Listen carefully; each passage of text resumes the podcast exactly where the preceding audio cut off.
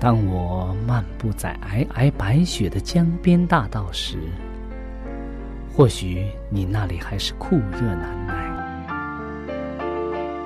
也许当我望着海边火红的日出轻声咏唱时，你那里还是繁星满天。我们远隔万水千山，身处不同的环境，是上帝的爱。将我们凝聚在一起，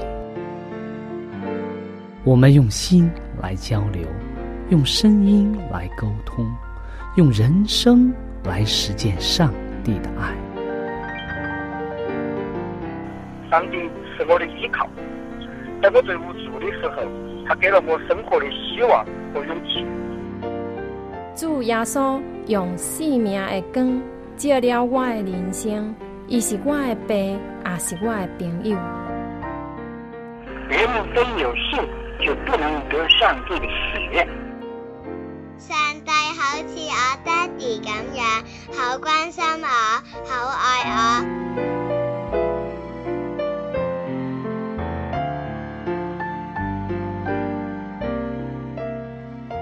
亲爱的听众朋友，我是小明。欢迎您收听由我为您主持的《小明说事》节目。在这里呢，我们将以轻松愉快的互动方式，来与您分享一些有趣的哲理故事、人物故事，或发生在你我身边的故事。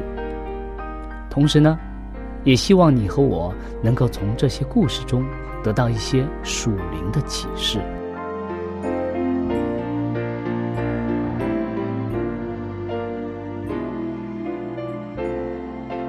欢迎您收听《小明说事》。亲爱的听众朋友，很高兴我们又在空中相遇了。今天呢，我们和大家分享一则有关犹太人、犹太人的一个小小的故事。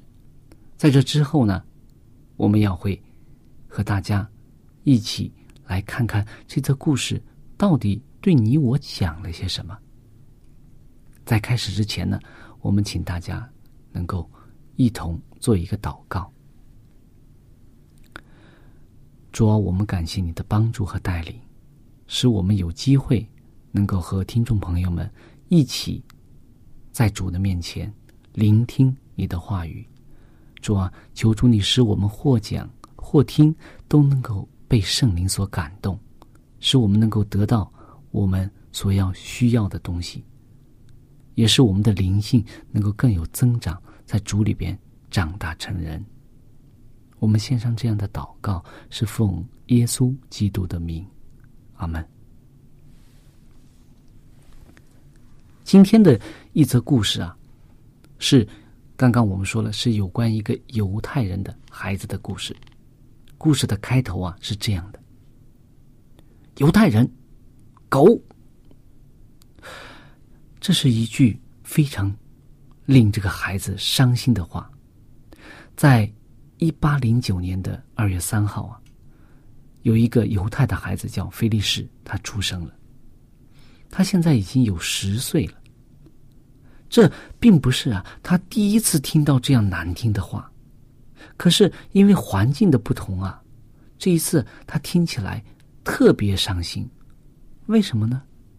因为在前一天晚上啊，他刚参加完了一场很重要的音乐会，每个人都称赞着他这么的突出，他的父母啊也为他感到非常的骄傲。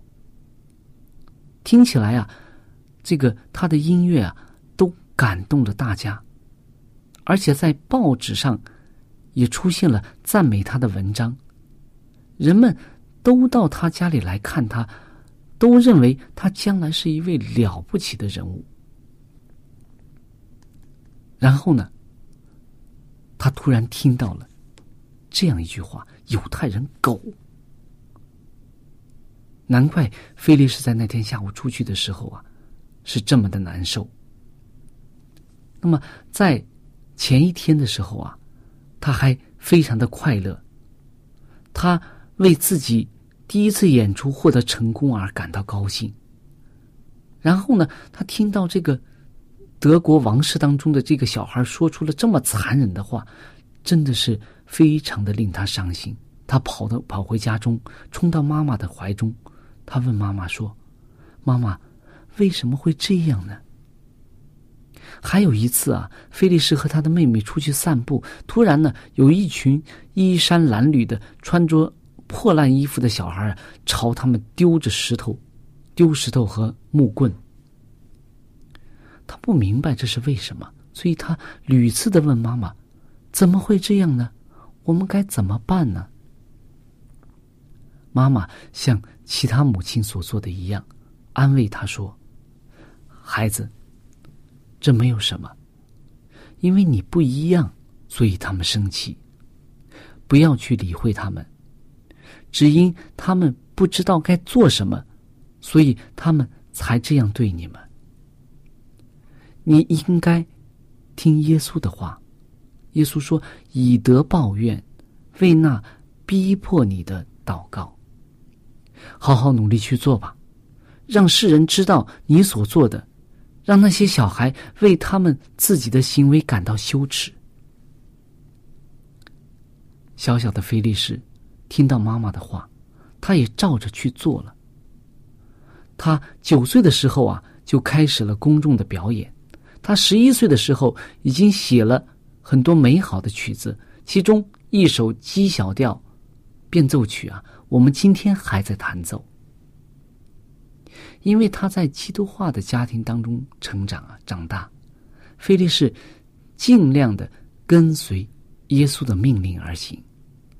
最后啊，菲利士孟德森啊，长大以后变成了。欧洲最可爱的人之一，他的音乐啊，到处都被人们弹奏着。今天，是否也有人辱骂你呢？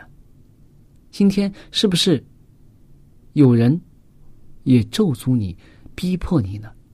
他们的咒骂会让你感到伤心吗？会让你感到有压力吗？听从圣经的话语吧，就像小菲利士所做的。反过来，今天就开始对他们好一些，看看会怎么样呢？相信你会对结果感到惊奇的。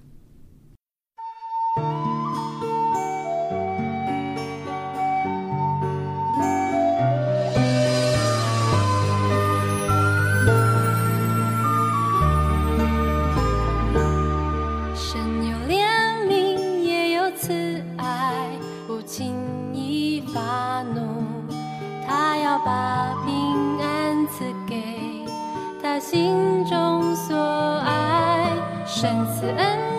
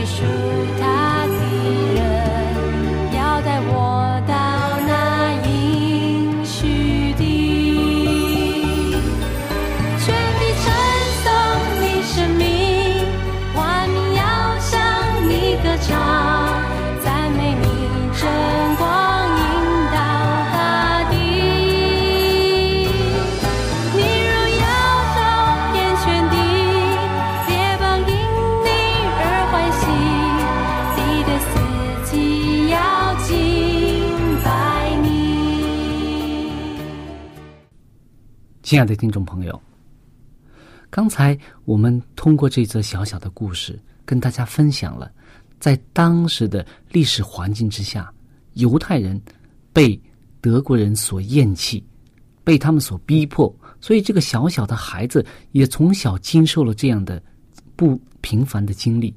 但是呢，他靠着上帝的恩典，靠着对圣经话语的相信和实践，他成为一个伟大的人物。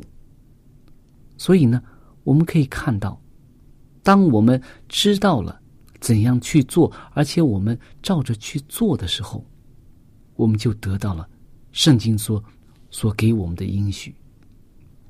圣经当中所记载的有一段话说：“你们若听见这句话就去行的，怎么样啊？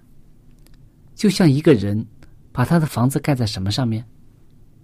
把他的房子盖在磐石上面，是吗？”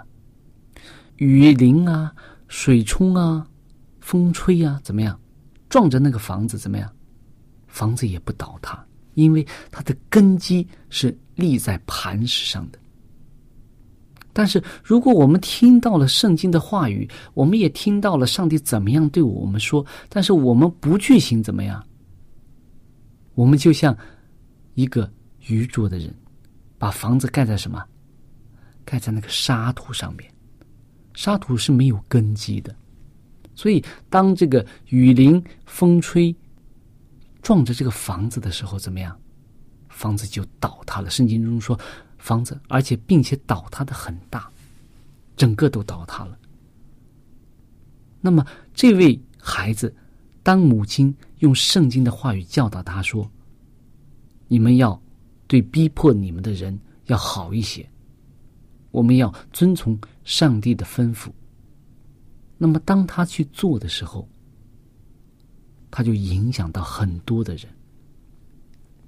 所以我们说，耶稣基督也给我们这样的榜样，使我们能够明白，我们在人生当中可能会遭遇不同的事情。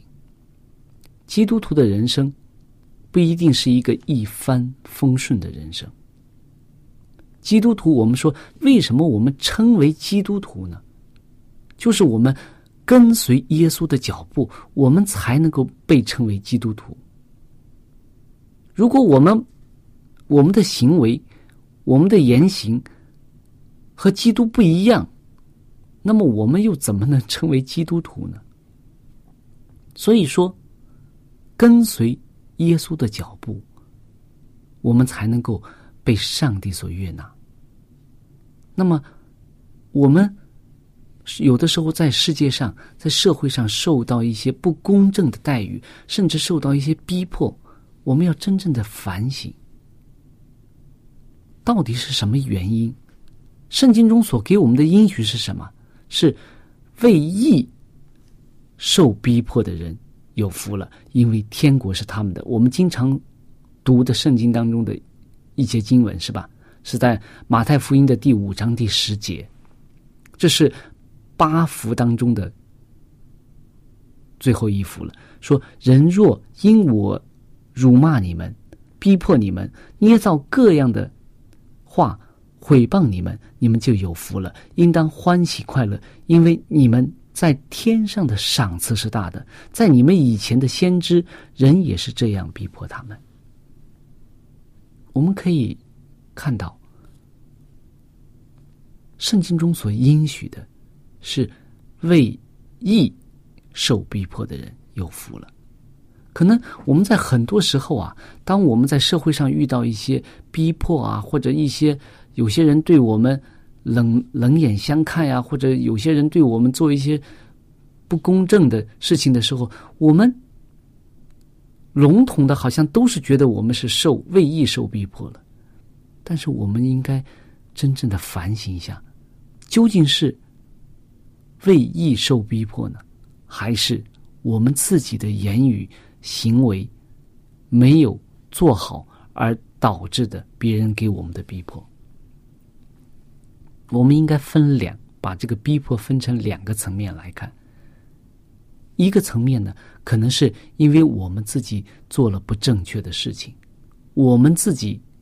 有了不正确的言行举止，所以呢，导致别人对我们生气，对我们说一些不好听的话，做一些不好的事情。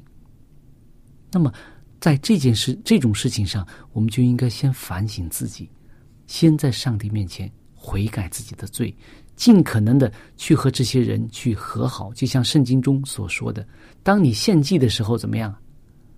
祭物在祭坛上，你想起来，你的对弟兄对你怀怨，就应该怎么样？就应该把祭物放在祭坛，留在祭坛上。你先去和弟兄和好，然后再来献祭，这样的祭才能够被上帝所悦纳。如果说真正是因为我们的缘故，我们自己的行为不当、言语不当，而造成的别人对我们冷眼相看，或者说有一些不不友好的举动，那么这不是为以受逼迫，是是因为自己的软弱。所以呢，我们应该先悔改自己的罪，能够尽可能的去和别人和好。那么还有一种情况，就像这个圣经，这个今天我们这个故事中所讲的这个孩子，他本身没有犯任何的错误，是因为别人，是因为当时的这个历史环境，还有这种文化教育，还有这种不好的这种思想所导致的对犹太人的这种歧视。所以呢，他受到了这种不公正的待遇，因为他相信上帝，所以呢，很多人对他们有看法，所以可以说他是为义受逼迫。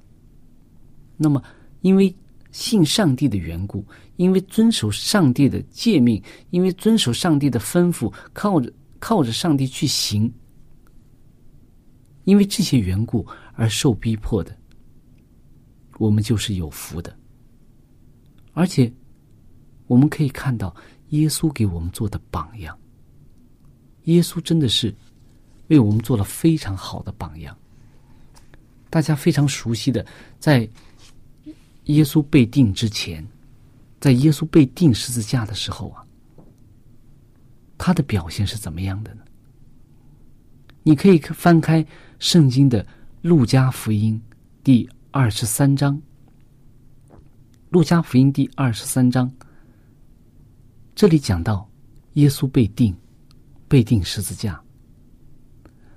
特别是第三十四节，《路加福音》的二十三章第三十四节，当耶稣被钉在十字架上，然后呢，他的旁边还有两个强盗，一左一右，他被钉在中间。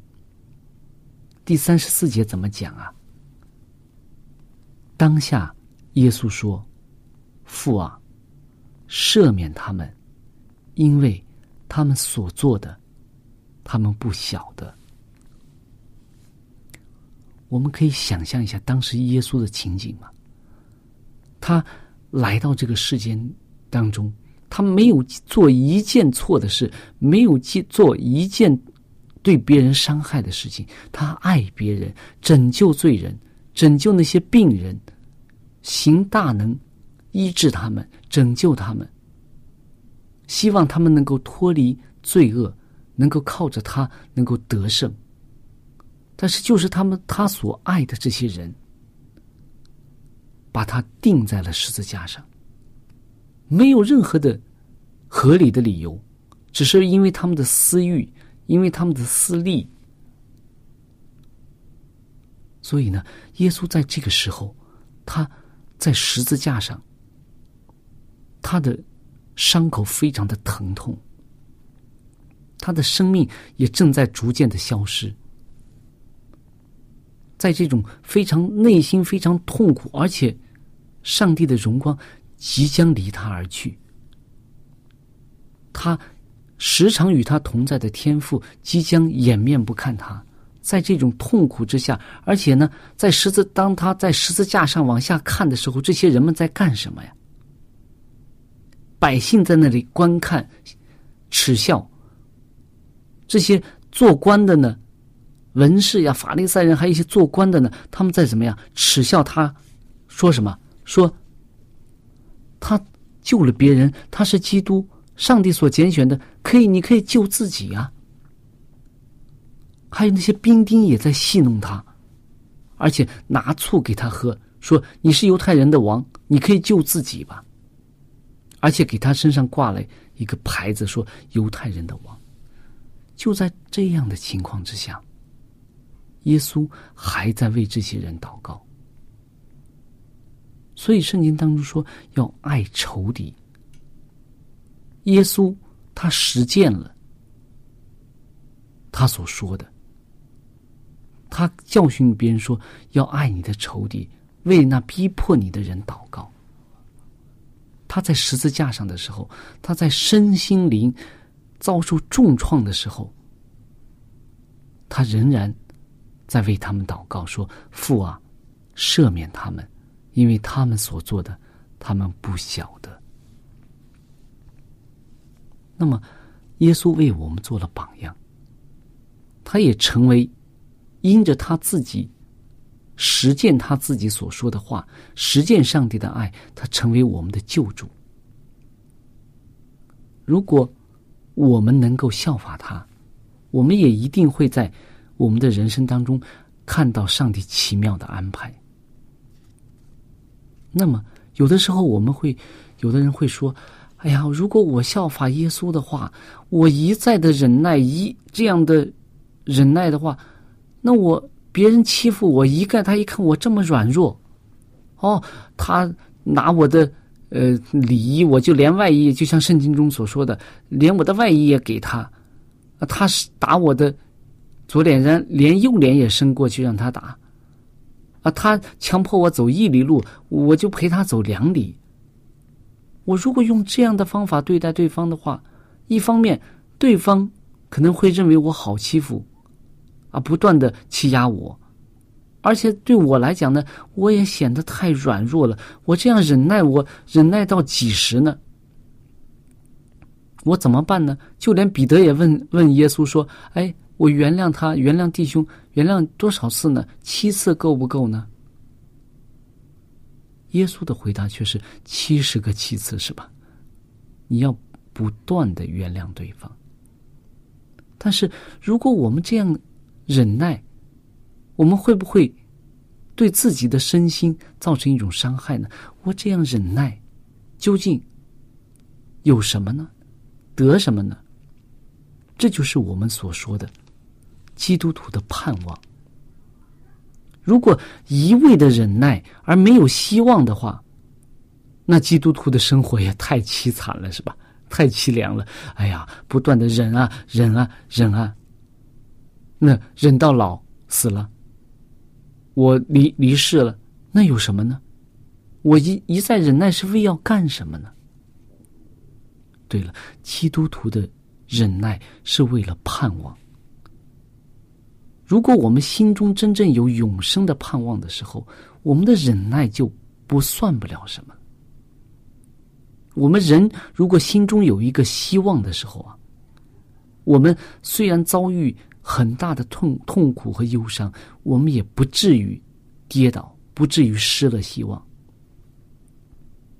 我们很多时候，我们在人生当中都有这样的经历：一个妻子，她丈夫在遥远的地方，她因着丈夫的存在，因着这种等待的心，她可以等几十年。不放弃这种希望，她虽然遭遇很多的事情，但是她不放弃，她一直等待，只等到丈夫归来的那一天。我们基督徒，我们也在等待，我们在等待耶稣基督的再来，为我们伸冤的那一刻，我们在等待耶稣基督所应许我们的永生的盼望。当我们有了这一切的盼望之后，我们会对人生的一些得失会耿耿于怀吗？我们可能一时做不到，但是圣经中的教训不断的勉励我们这样去做。那么，上帝给我们很多的应许，在圣经当中，就像刚刚我们读的马太福音的。五章十节说：“为义受逼迫的人有福了，因为天国是他们的。”如果一个基督徒，你的心中你最大的盼望不是天国，那你会过得很苦的。为什么呢？因为你会注重在这个世界中所得的、所要的东西，你就不可能去忍耐，因为你要得现在眼前的利益。但是如果一个基督徒，你将真正的永生的希望和盼望，你将来所有的东西。都放在天国的这个美景上面，你就会淡看、淡化你眼前所要所遭遇的事情。所以，唯愿我们每个基督徒都能够像这个菲利士一样，像这个孩子一样，为了耶稣基督的义，为了永生的盼望，而真正的满怀希望的去为那些逼迫我们的人祝福。亲爱的听众朋友，我们的节目到这里就结束了。如果你有什么属灵的感受，或者是听了节目之后有什么感动，你可以用电邮的方式和我们直接联系。我的电邮地址是小明，就是拼音的小明 x i a o m i n g，小老鼠 v o h c 点。c n，我再说一遍，我的电邮是 x i a o m i n g at v o h c 点 c n。那欢迎您写信给我们，我们可以在属灵的历程上可以互相勉励、互相支持、扶持，共同奔走天国的道路。在这里。我再次感谢大家收听我们的节目，上帝祝福你，再见。